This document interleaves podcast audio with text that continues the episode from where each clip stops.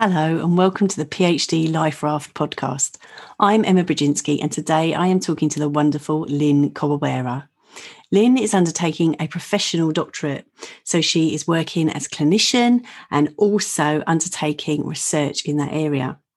And in this episode, Lynn tells us how she set up that project, how she came into it, and also how she manages that type of work including a reference to the magic of time blocking. So I do hope you enjoy this episode.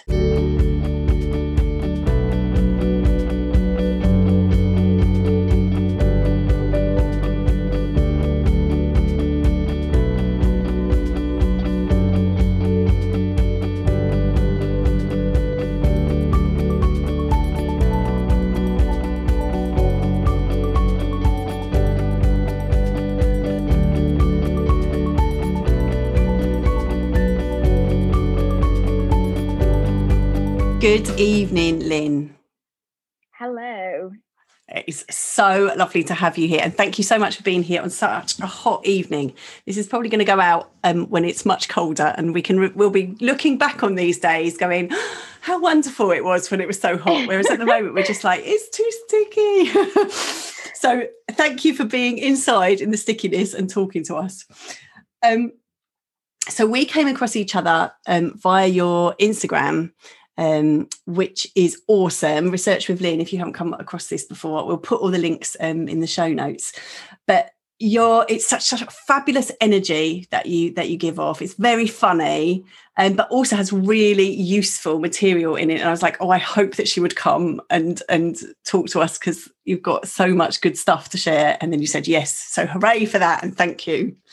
So we always begin with people telling us a bit about their own story. Um, so, can you tell us about your PhD journey?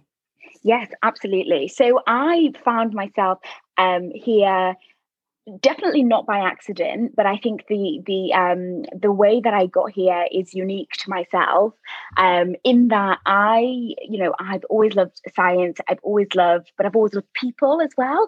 So so much so that when it was time to choose my levels i was like oh my god so what do i do? Something sciencey or something to do with people? So i just split it right in half and did psychology sociology chemistry and biology. Wow. and I thought, oh, I, you know what? Like in year nine, I was like, I'm going to go and do a PhD.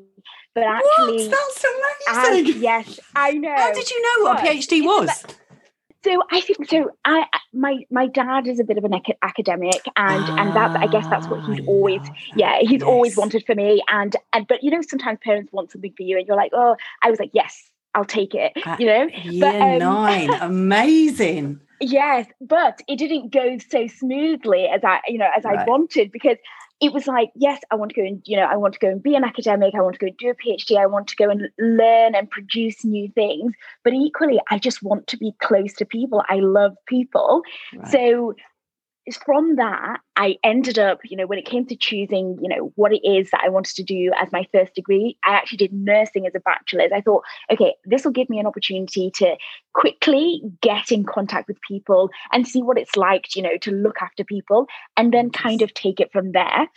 And um, very, so after, so nursing as a sort of uh, profession has had lots and lots of changes recently one of it you know one of them is like moving to degree and even master's qualification mm. and also a lot of um, nurses as sort of science some areas think of it as a stem subject all these sort of conversations going on mm. so when i got into my dissertation phase and it was time to do my research kind of uh, module I was like, oh my God, I'm absolutely in love with this. Like, I love it.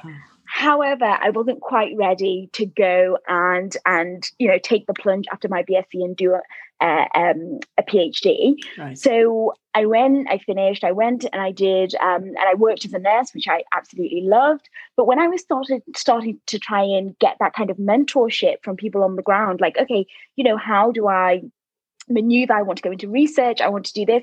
Everybody was just looking at me like, what? You know if you're on the ward and kind of like working clinically this is so far removed from the clinical environment. And certainly from somebody who's newly qualified who's kind of everybody's looking at you like you know you're budding you still have 60 years in you as a, as a, as a nurse. And i kind of I, I like met a lot of brick walls. So then i i kind of chickened out at that point and thought you know oh, what? I'm not ready to do an MPhil because I'm kind of ill prepared and as a sort of first generation immigrant like you know just knowledge of those kind of processes and our social networks in you know in england we're not as as sort of tight as if you know, we were right. like I'm from yes. Zimbabwe, back in Zimbabwe. Yes. I, am sure I'd be able to speak to a, you know a friend of my dad's or my mum's who'd say, "Oh yeah, you know, my cousin did this," but I right. wasn't in that place. And mm. being kind of on the ward, asking you know my colleagues that they were looking at me as though I was crazy. So I thought, okay, Lynn, going to do an MPhil right now or doing a PhD is just going to be kind of like left field. So I thought, why don't I go and do an MSc that has a clinical focus, but you know, you know, as part of being an MSc has to have that research component and see, are you really serious about this research thing? And if you're not, then you've had a bit of an advancement in your kind of clinical, you know, clinical uh, side in that you've got, you know, clinical level master skills. Um, so I was like, okay, let's do that. So I went and did an MSc instead of an MPhil, mm. and then did um, and I did an MSc in Physician Associate Studies, which is a little bit more advanced practice than the nursing. Everything was fine, but I was like, wow, you know, I did, everybody did like a lit review for their project. I, I was like, no, I'm going straight for a primary research. And I did primary research, sort of one of very few to do primary research in their master's sort of thesis, because I was like, okay, this is really what you want to do but I was definitely not ready to let go of that clinical side. Just mm. being with people and having that impact was really important to me. Mm. But then I was like, okay, it's time. You know, you want to do this research thing, Lynn, just go for it.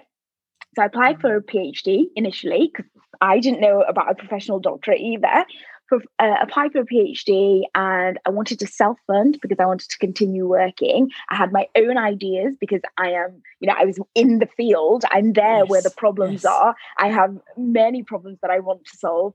So, um, although there were, you know, lots of um, PhDs that had stipends and grants, I had my own ideas. I wanted to steer this ship. Um, and when I went for my interviews, um, so I remember the, the first university I wanted to go to, very practical kind of girl. Like I'm living down in Essex now. I wanted to be in Essex because I'm working.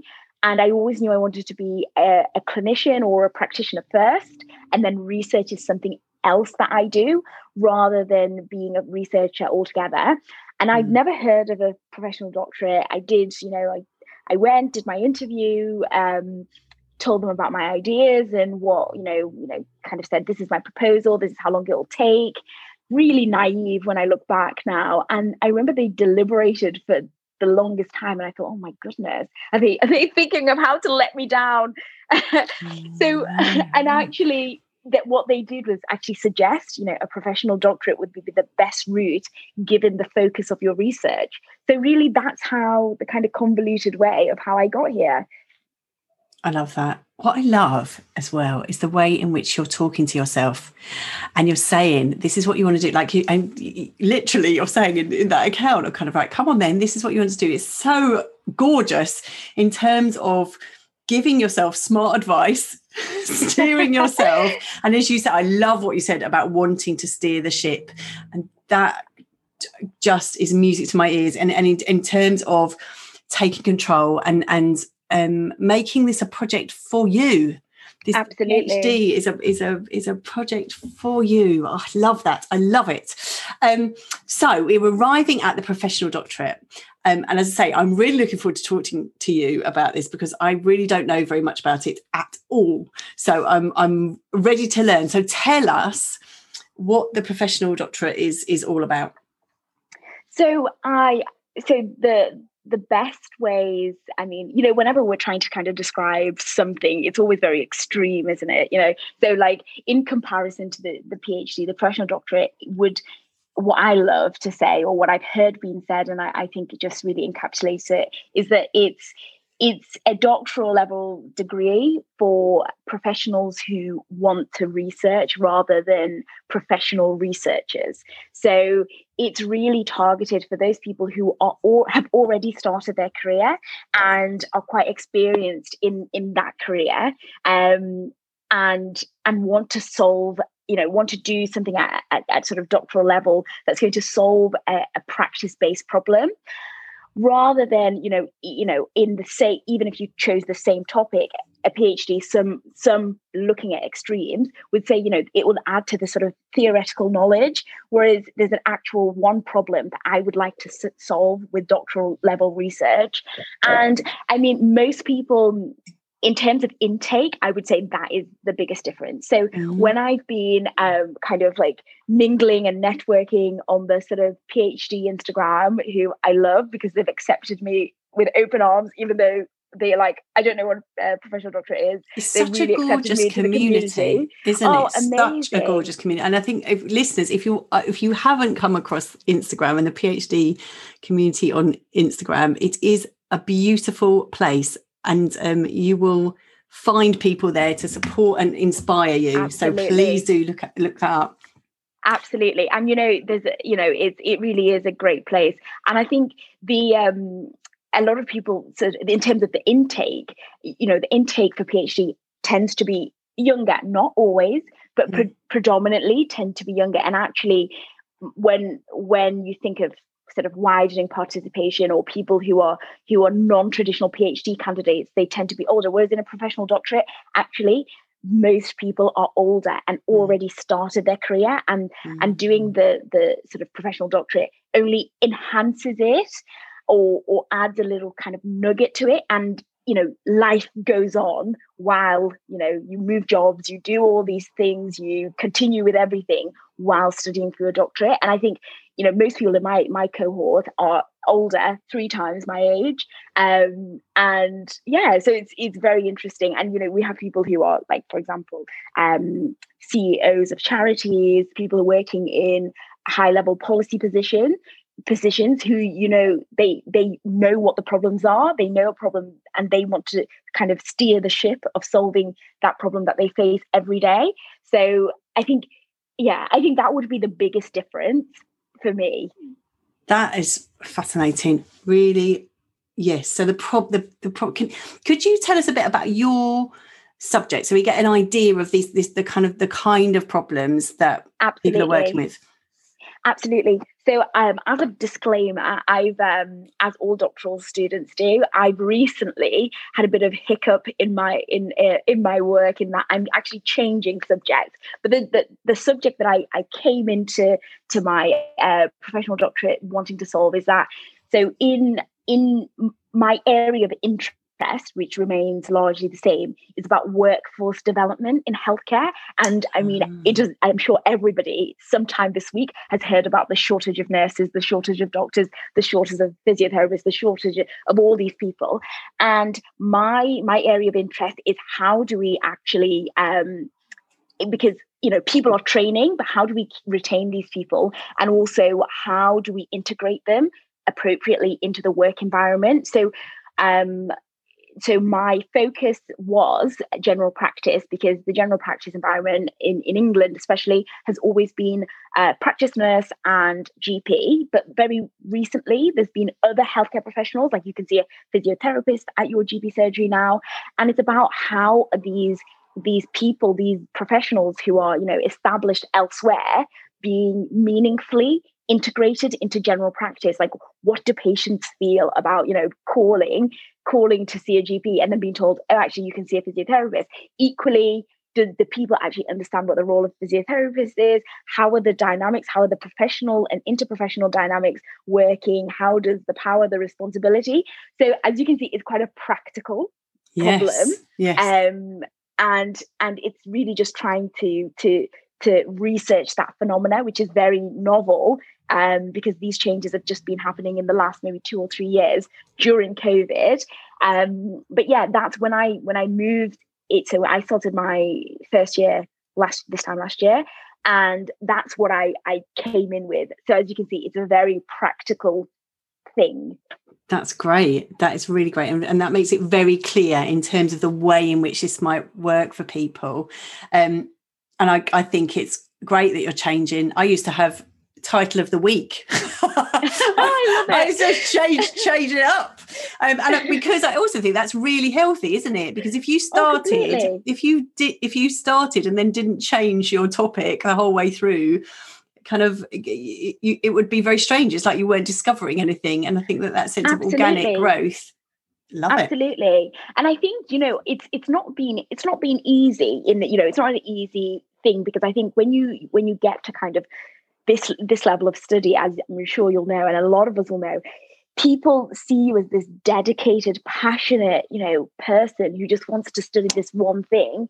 And I think when you're self-funding, um, and you know, there, there's this thing about just being as authentic and really feeling like you're in control as much as possible even though you might be losing that kind of that kind of you know per- perceived dedication to your cause and i've kind of just been led by the process rather than being being just very stiff and mm-hmm. and mm. saying no this is what i'm doing because i'm you know starting second year but i've still got a long way to go mm-hmm. and this needs to feel authentic right mm-hmm. to the end and i have the flexibility my supervisor is there to support and serve me rather than you know me being an add-on to their project for example so i think she you know she was very supportive. But um i think it's it's it's liberating to have that that um that ability to change um yes. as well.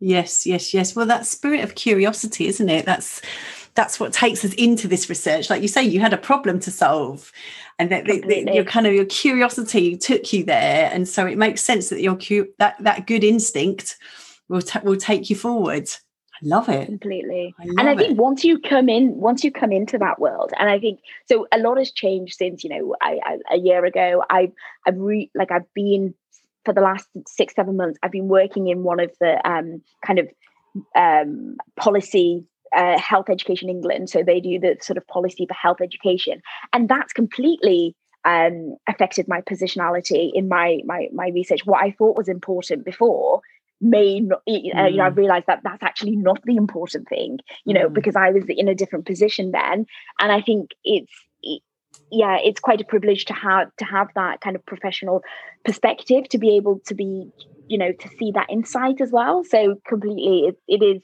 just being led by the curiosity and the opportunities that present themselves. Mm. And so the, the question now comes up for me in terms of so how do you manage that? And I'm sure you get asked this a lot in terms of how do you manage that that professional life and the researcher life? And of course they're they're, they're because they're overlapping in so many ways, but then they have different demands on you too. Yeah, completely. Like so, this is this is the I would say the top in the top two questions that I get maybe a couple of times a week. Mm, so much so mm. that I've mm. made a digital product, you know, to help people. honestly, because I thought I cannot keep answering this question over and over again. But it is it's honestly such an important thing. And uh, and what I came to realize being in the in the um, sort of uh, PhD community is that I think because I'm paid, let's say, well for for my professional work, it almost legitimizes a little bit more what I do. But actually, PhD students do this all the time. They're doing lab work, they're doing, you know, writing papers, they do this anyway.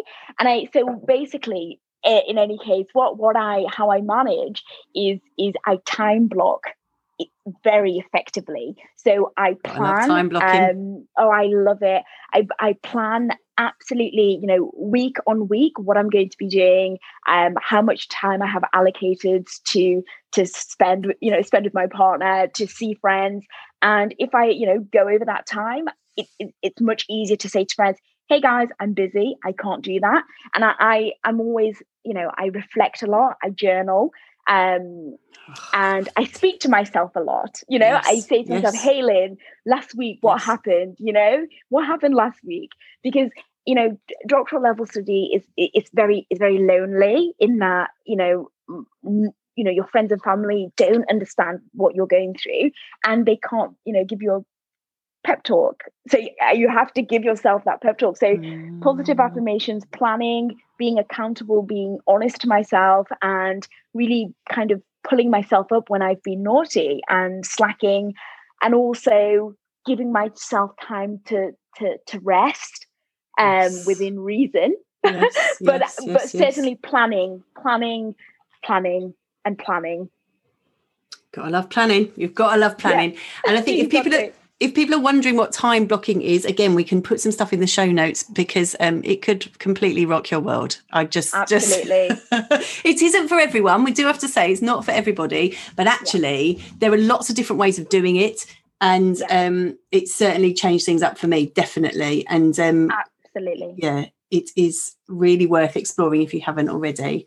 And journaling too. I know this has come up a, a lot before, but journaling, as you say, that powerful practice and is is that something that you do every day or do you do that just on a, make it a regular practice or just when you feel you need it or so if i if i could journal daily i would um in my in my what i call my personal journal i wish yes. i could i wish i could yes. remember but whenever i feel any intense emotion I journal definitely um, because that's my outlet. However, I do also have a research diary as well, which I think if Amazing. I if I really and then I I think a bit of my Instagram is a bit of a kind of journal. So I think I express mm. daily. Mm. Um, you know, in sort of a written form, and um, just to go back on on that time blocking, one thing I wanted to just add on that, you know, to I think the, the moment that I realized that I was already time blocking, but for other people.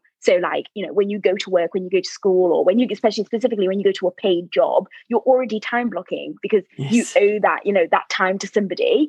That's that thinking of it like that really rocked my mind because I thought, yes. oh my gosh, if I can give eight hours every day, I wake up, I go without fail to, for these people, why can't I give myself, you know, an hour to blog for myself That's or cool. an hour to you know you know support uh, BSc students for my own little business or whatever it is that you want to do for yourself. So I think reframing how we look at some of these techniques really helps, and certainly that really helped me.